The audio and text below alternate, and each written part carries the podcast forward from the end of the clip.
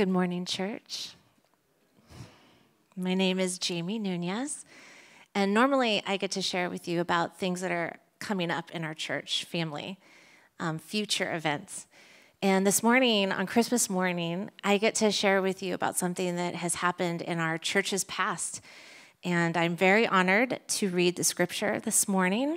I will be reading out of Luke 2 1 through 22. You're welcome to open your Bibles and join me, and the scripture will also be on the screen up on the sides.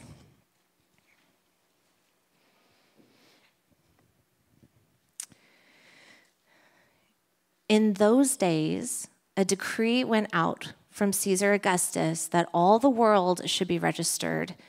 This was the first registration when Quirinius was governor of Syria and all went to be registered, each to his own town. And Joseph also went up to Galilee, from the town of Nazareth to Judea, to the city of David, which is called Bethlehem, because he was of the house and lineage of David, to be registered with Mary, his betrothed, who was with child. And while they were there, the time came for her to give birth. And she gave birth to her firstborn son and wrapped him in swaddling cloths and laid him in a manger because there was no place for them in the inn. And in the same region, there were shepherds out in the field, keeping watch over their flock by night. And an angel of the Lord appeared to them, and the glory of the Lord shone around them, and they were filled with great fear. And the angel said to them, Fear not, for behold, I bring you good news of great joy that will be for all the people. For unto you is born this day in the city of David a Savior, who is Christ the Lord.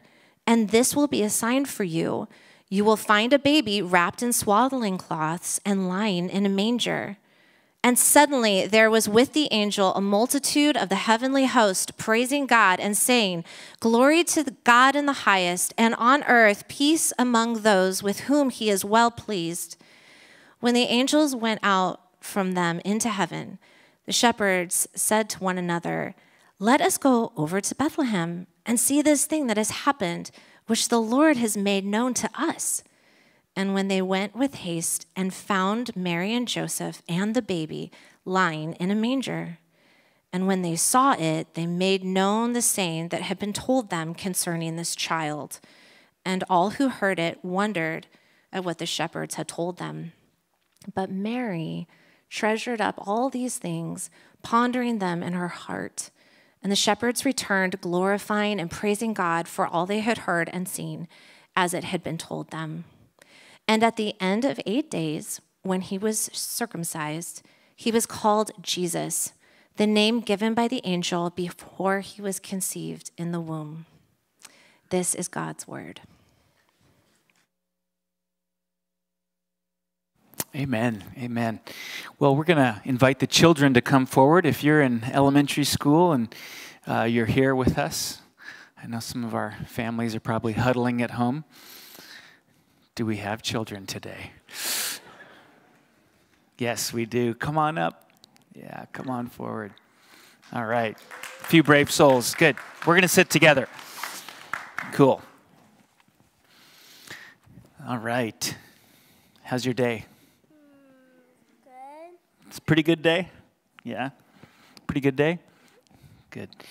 Um, what's, what's one of the greatest gifts that we always like to remember? What is the greatest gift that we always like to remember on Christmas Day?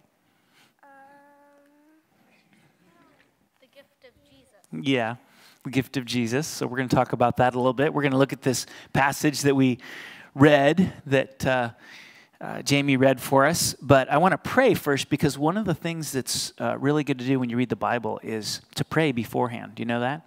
So that God, the Holy Spirit, can help us understand what it means. So let's pray. Uh, and we'll, we'll try to understand one important little point in here. God, thank you for your words in Scripture. Thank you for this day. Thank you for your love for us. Thank you for uh, Jesus and we want to understand who Jesus is more and more every day. We want to walk with Jesus more and more as uh, somebody who is important in our lives and a friend to us. and also our Savior. So help us, we pray in Jesus' name. Amen. Amen. So I wanted to talk a little bit about uh, verse 11 here, which I'm going to read it to you again. It says, For unto you is born this day in the city of David a Savior who is Christ the Lord. And I'm wondering, as I look at this verse, I'm wondering uh, about this idea that Jesus is both born, it says, and he's born kind of in a in a humble way, right? In a he's he's in a manger and you know just regular, not spectacular, um, and and yet uh, it also says in here that he is Christ the Lord, which to me that sounds like a really high sort of status title, right? To be born in a manger on the one hand, and to be Christ the Lord, and I'm really wondering, uh, is it true?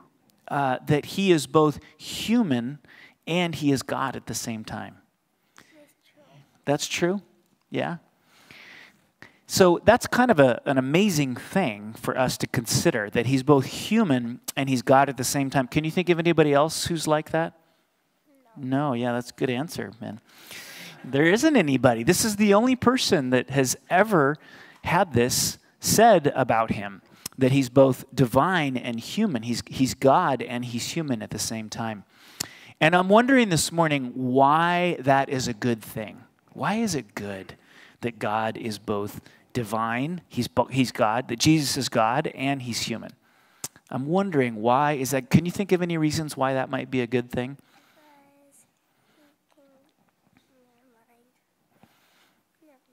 Do you want to try it, and, and we can work on it together if, if it's not a complete thought. Anybody else? I know you guys are lower in numbers than normal, so it takes a lot of bravery today. Why is it good that Jesus is both God and a human being?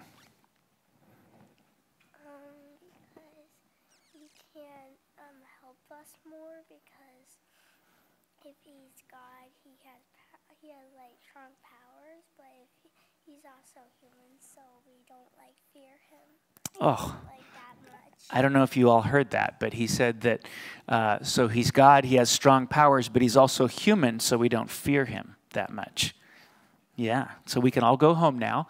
Um, you've had your sermon for the day. Um, yeah, no, that's that's a great that's a great answer. Um, it says in here that he's he's Savior. He was born, so he is like us, right? He's gone. I mean, can you imagine? I mean, the stuff that happens in our lives and it just feels very human and messy and you know wow and, and earthy. And jesus went through all those things. He's just like us. He knows what it's like to be a human being. But then he has this incredible power. He's it says in this verse that he's our savior. He's our our protector. He he protects us from the worst thing which is the impact the effect of our sin the fact that we we as human beings don't always do what God would want us to do, separates us from God. And, and, Jesus protects us from that sin by going to the cross and dying on the cross for us.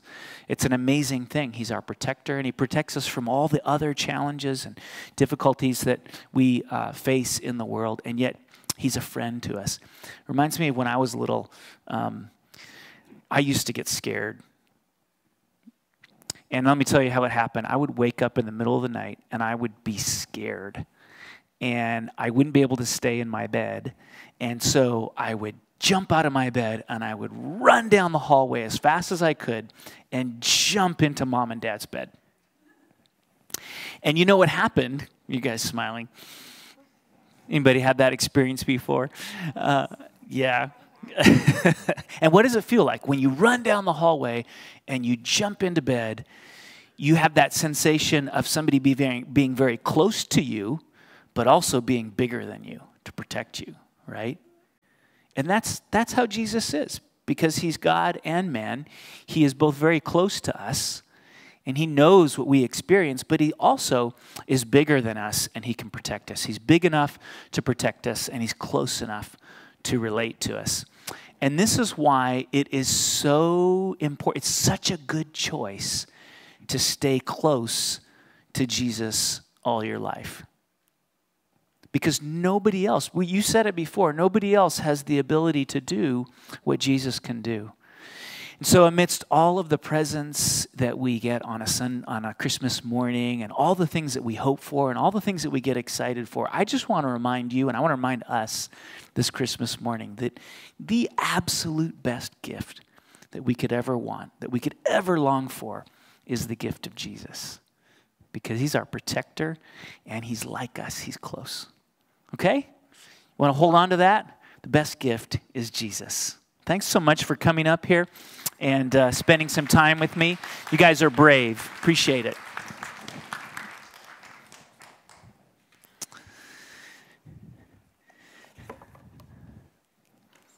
So uh, it's great to be together on this Sunday.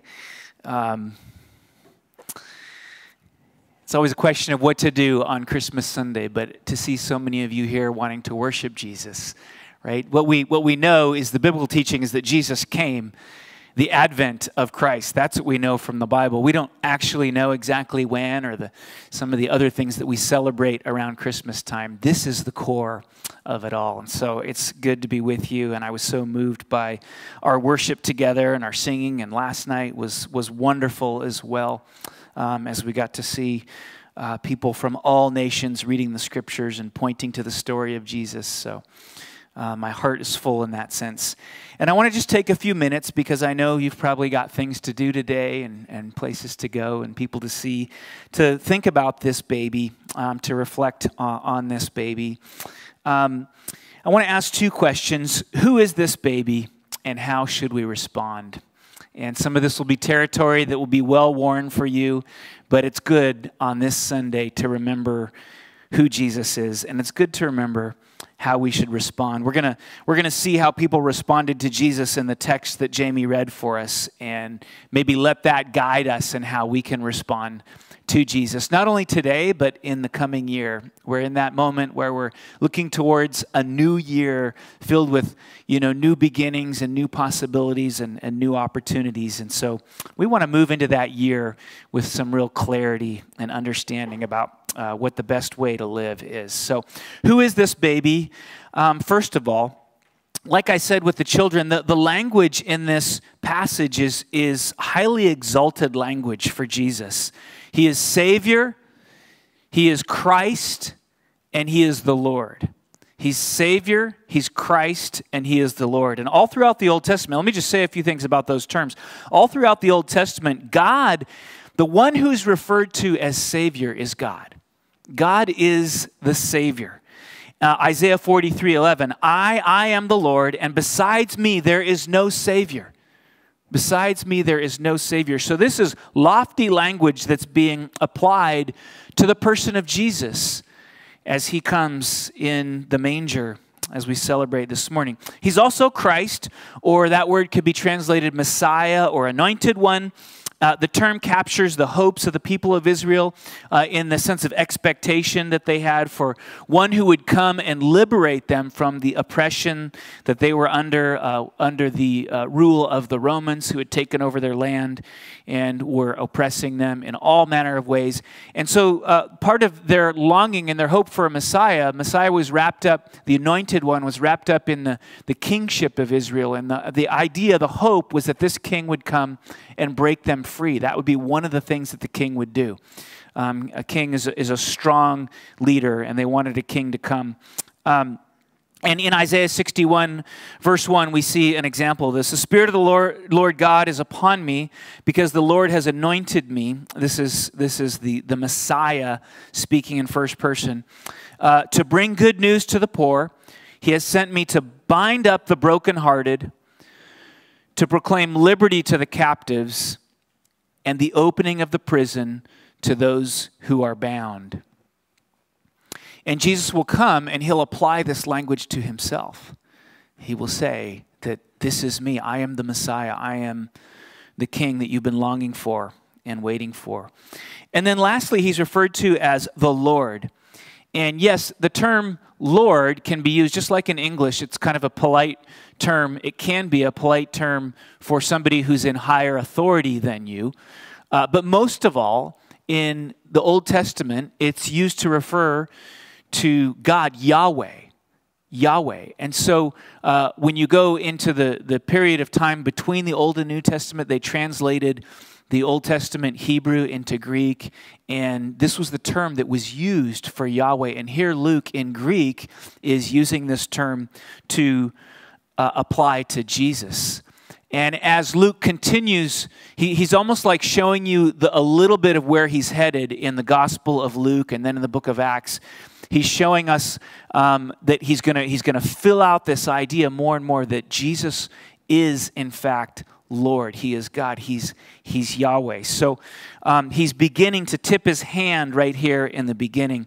And when we get into the book of Acts, you'll see one of the key passages that he uses to underscore the lordship of Jesus. Um, Acts 2:34 For David did not ascend into the heavens but he himself says this is a quote from a psalm the Lord said to my Lord so the idea here is that King David, the greatest king of all, uh, earthly king of all, realized that he had a Lord and that the Lord was speaking to his Lord. And so, what Luke is saying, he's saying that Lord that King David uh, refers to is Jesus himself. And so Jesus was already existing uh, out of time and was, um, was recognized by the great King David back in the Psalms.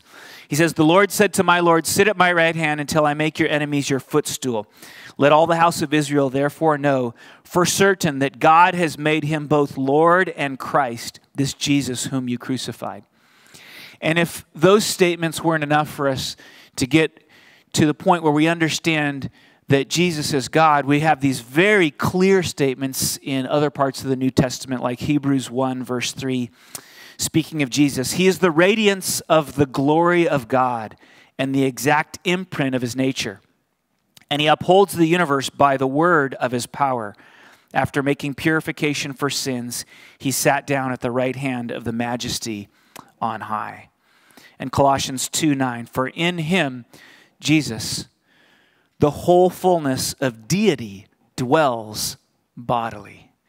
In him, the whole fullness of deity dwells bodily. And all of this explains this amazing, this sudden appearance of the angels uh, in the sky to sing their praises, to this chorus of angels belling out the praise of Jesus because of who he is. No other biblical character received that kind of welcome when they came on the scene because uh, Jesus is that special. He's that unique.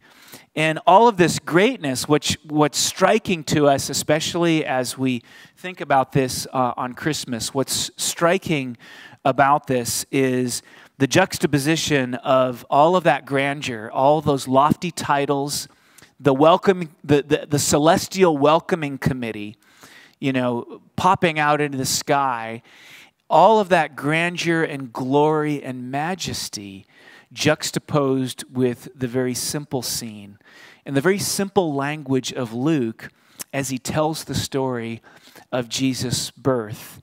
And there's Jesus in the manger, just so simple and so humble.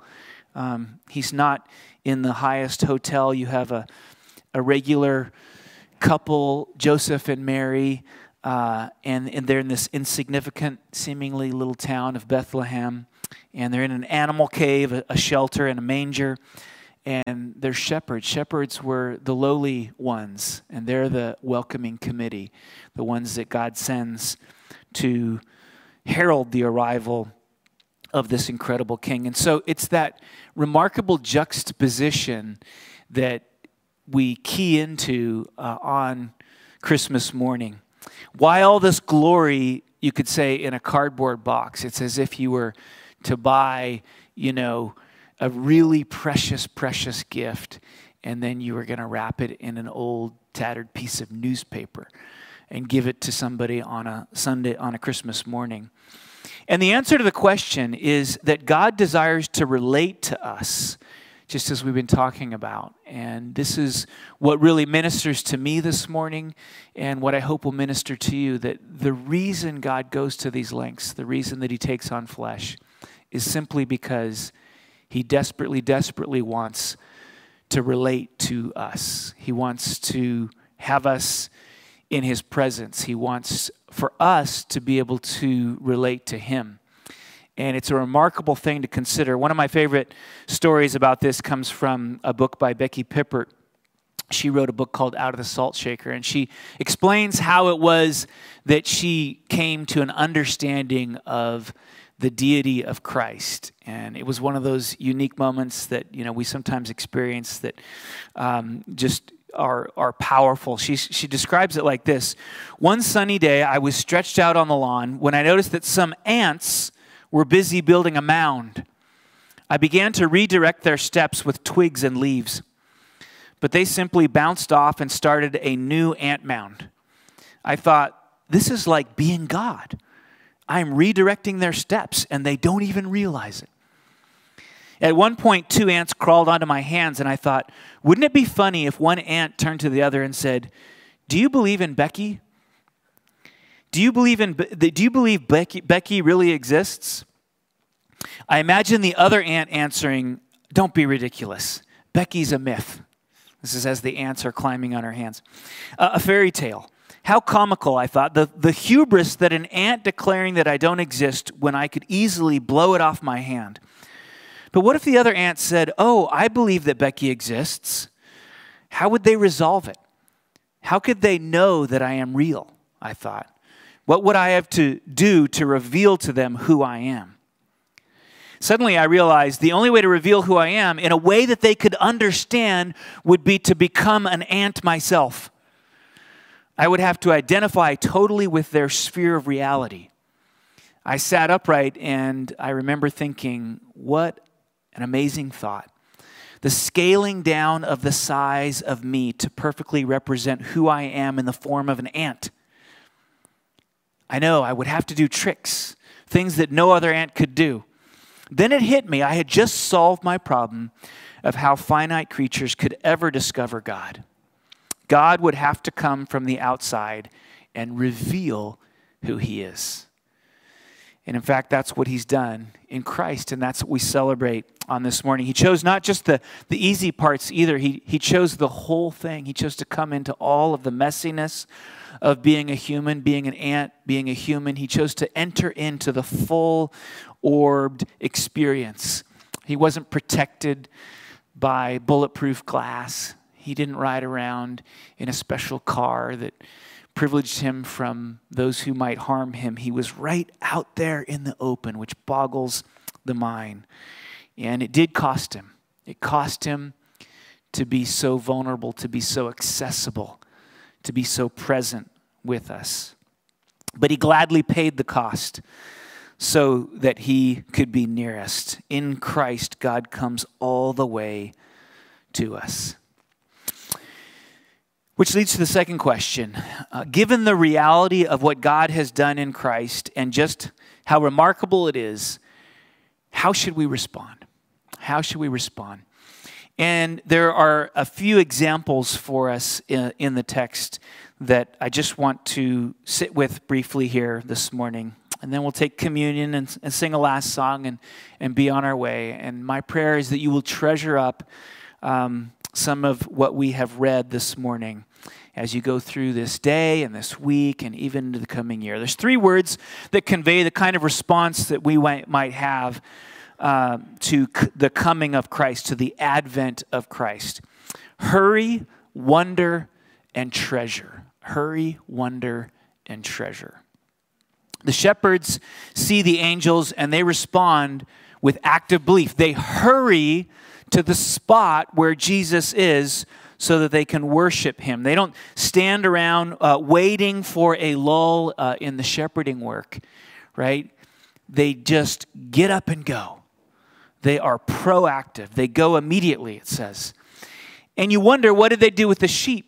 Were the sheep all crowded in there to the cave? Did they leave them on the hillside? Did they take turns taking care of? They figured it out. They figured out what they needed to do to get near Jesus. You know, weren't they afraid that maybe this was a hoax or didn't they feel like this whole thing was a bit strange? I mean, there's a million potentially immobilizing questions that they could have asked themselves. But they chose to cast all those aside and to go. And one of the messages for us this morning, as we face all the immobilizing questions that come into our minds, is to cast all those aside and to just go, to experience, to know the immediacy of the shepherds. Some of us just need to go this morning. We need to act on our beliefs. We need to initiate a relationship with God through Jesus Christ if, if that's something we haven't done yet. And the Bible's very clear on how that happens. It's simply when we place our faith in Jesus as what the scripture says, Lord and Savior. He is Savior and Lord. We come to recognize Him as the one who atones for our sin and opens up a pathway for us to reconnect with God. He's our Savior. I believe that He's my Savior. And He is also recognized in that moment as our Lord. We put our faith in Jesus as our Lord. He's the one after whom I want to pattern my entire, entire life. I may be at the center of my life right now, uh, essentially serving as my own Lord, and I want to get myself out of that and put Jesus on the throne of my life and live such that He is Lord. Uh, that might be the question that we need to, the, the possibility we need to act on with immediacy this morning to come to Jesus as Lord and Savior. But after that moment, there are many other kinds of moments where we have the potential to follow through. And it's so easy in following after Jesus to say later. I'll just do it later. I'll go later. I'll do the thing the Holy Spirit is prompting me to do later. And the more we delay, though, the easier it becomes to delay. And the more we miss what God is doing in the world. And so maybe the Holy Spirit's message for you today is this message of hurry, the immediacy of responding to the person of Jesus Christ. I have this picture of one of my daughters standing atop a cliff in Hawaii and trying to jump off and, and knowing she was going to jump off, she was committed to jumping off this cliff but waiting and waiting. And the more she waits, the more frustrated she would get. Uh, and so she finally convinced herself, I'm just going to go because I know eventually I'm going to go. And the more I wait, the more angsty I get. And, and, and, and this is how it is with God. We just, sometimes we just need to go, we need to step out in faith to follow the prompting of the Holy Spirit. And, and, and what is the prompting of the Holy Spirit for you this morning? The invitation is for you to respond with hurry, with immediacy. The second response is wonder. Luke 2:18, all who heard what had happened wondered at what the shepherds told them. All who heard what had happened wondered at what the shepherds uh, told them. They marveled. The word could be translated marveling or amazed. Uh, they admired what was taking place. And it was an appropriate response because there were, there were amazing things happening. There, there was a humble side. It was just Jesus in the manger and this seemingly normal couple. Um, but then also you had these, these, these magnificent, glorious, you know, expressions of praise coming from the celestial beings who appeared. And you had the potential of the answer to a great prophecy. All of that was coming into focus for them. And they were amazed. They wondered at it.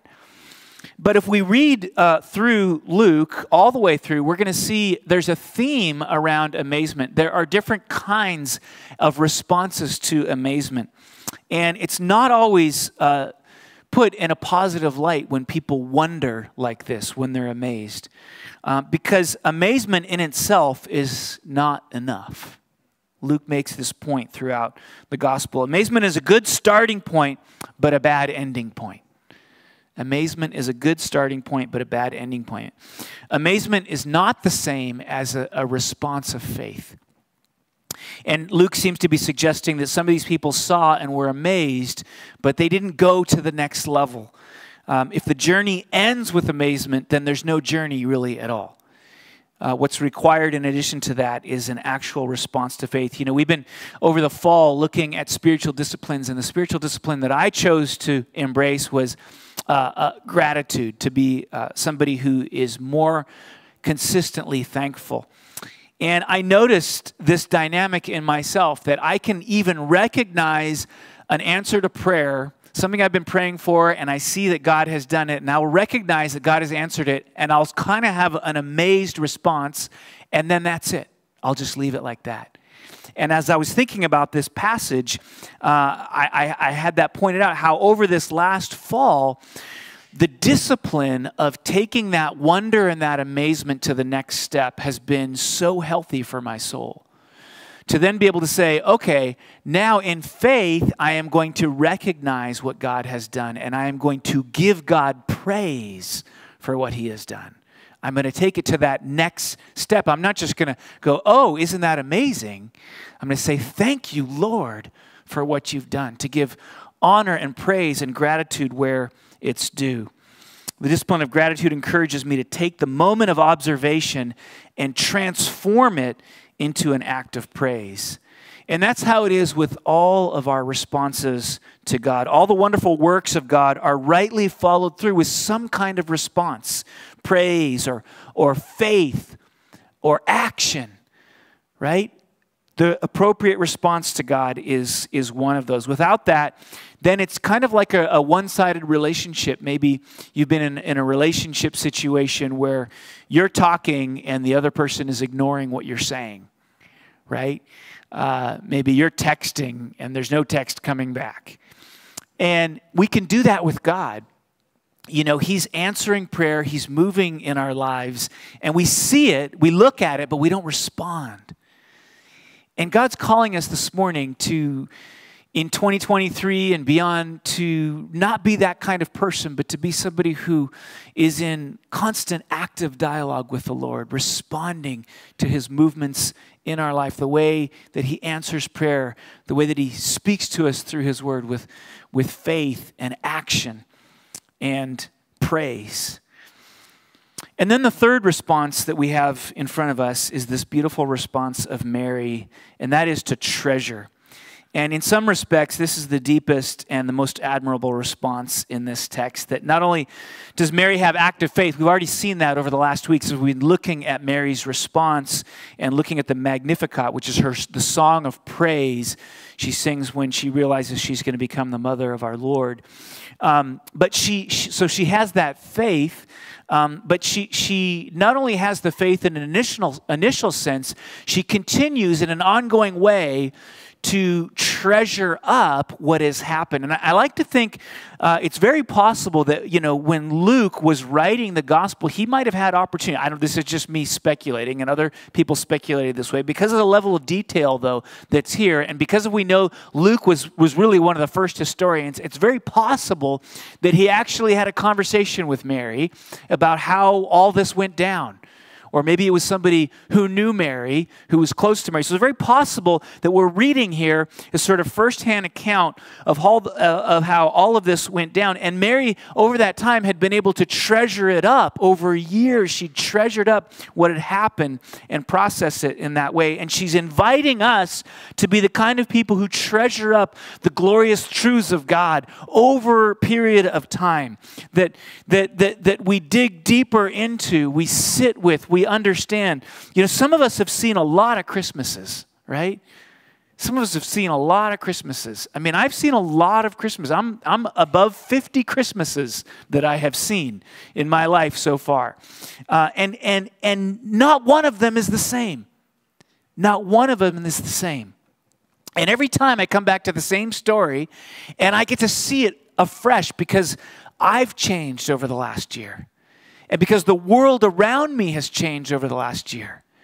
And my depth of understanding of who God is and what this world is about has changed over the last year. And that's the process. That's like the process of treasuring the glorious scriptures and the truths of God over time. We sit with them and we meditate with them. How sweet it is to be a to be a child to be coming to these truths for the first times, and, and your mind is straining to make sense of it all, and then to think of yourself as an elderly person who has sat with these truths year after year, and they settle in in a different kind of way. That process in between the one and the other is the process of treasuring up. And Mary calls us not merely to have faith, but to continue to treasure the repetition plus the change of who we are, the change of our understanding.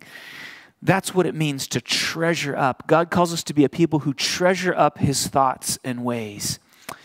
And he's given us a means for doing that. He's, he's given us the church and the, and the means of the church. Luke will talk about this later in the book of Acts. He'll talk about fellowship. Fellowship is a key way that we, we treasure up the truths of God when we're together with other people, talking about the truths of God, talking about the scriptures. We can treasure them up. How many times have you been sitting in a small group and you're talking about a particular verse, and you may have seen that verse many times in your life, and something in that verse just now suddenly comes alive as you treasure up that scripture in the presence of your brothers and sisters? And we have prayer to meditate on prayer. We have scriptures to meditate on, to read, and we have worship. When we come together on a Sunday morning and we worship, one of the things that we're doing is like Mary, we're treasuring up God's word. We're, we're hiding in our hearts, we're holding on to it, we're, we're letting it sit, and, and we're marinating in the beautiful truths that God has given to us. And so in 2023, we have a chance to be the kind of people who treasure up. If you want to become someone who treasures, this is how you do it. You get into fellowship, you pray, you read the scriptures, and you worship God in the corporate body. There's one last response, and that is the shepherds uh, went home glorifying and praising God for all they had heard and seen. And you might say to yourself, yeah, well, if I would have been one of those shepherds, you know, I would, I would have walked away praising God as well. Um, but guess what? Um, the same story of the shepherds is a story that you're living. Now, there's been a 2,000 year gap, but that's nothing in the framework of God. In the eternal mindset frame uh, of God, that is nothing. Jesus is still entering in like he did then as Savior, Christ, and Lord. So I want to invite us as we finish up our worship time, we're going to share communion and sing. We leave this place just like those shepherds, praising God that he be willing to take on flesh, to be near to us, and to go to the cross to be our Savior, and to be our Lord of all eternity. This is the gift that we celebrate on Christmas morning. Amen. Lord, would you meet us uh, in our praises today? Remind us of what, in fact, you have done and help us to treasure up your goodness and your glory in every way. We pray in Christ's name. Amen.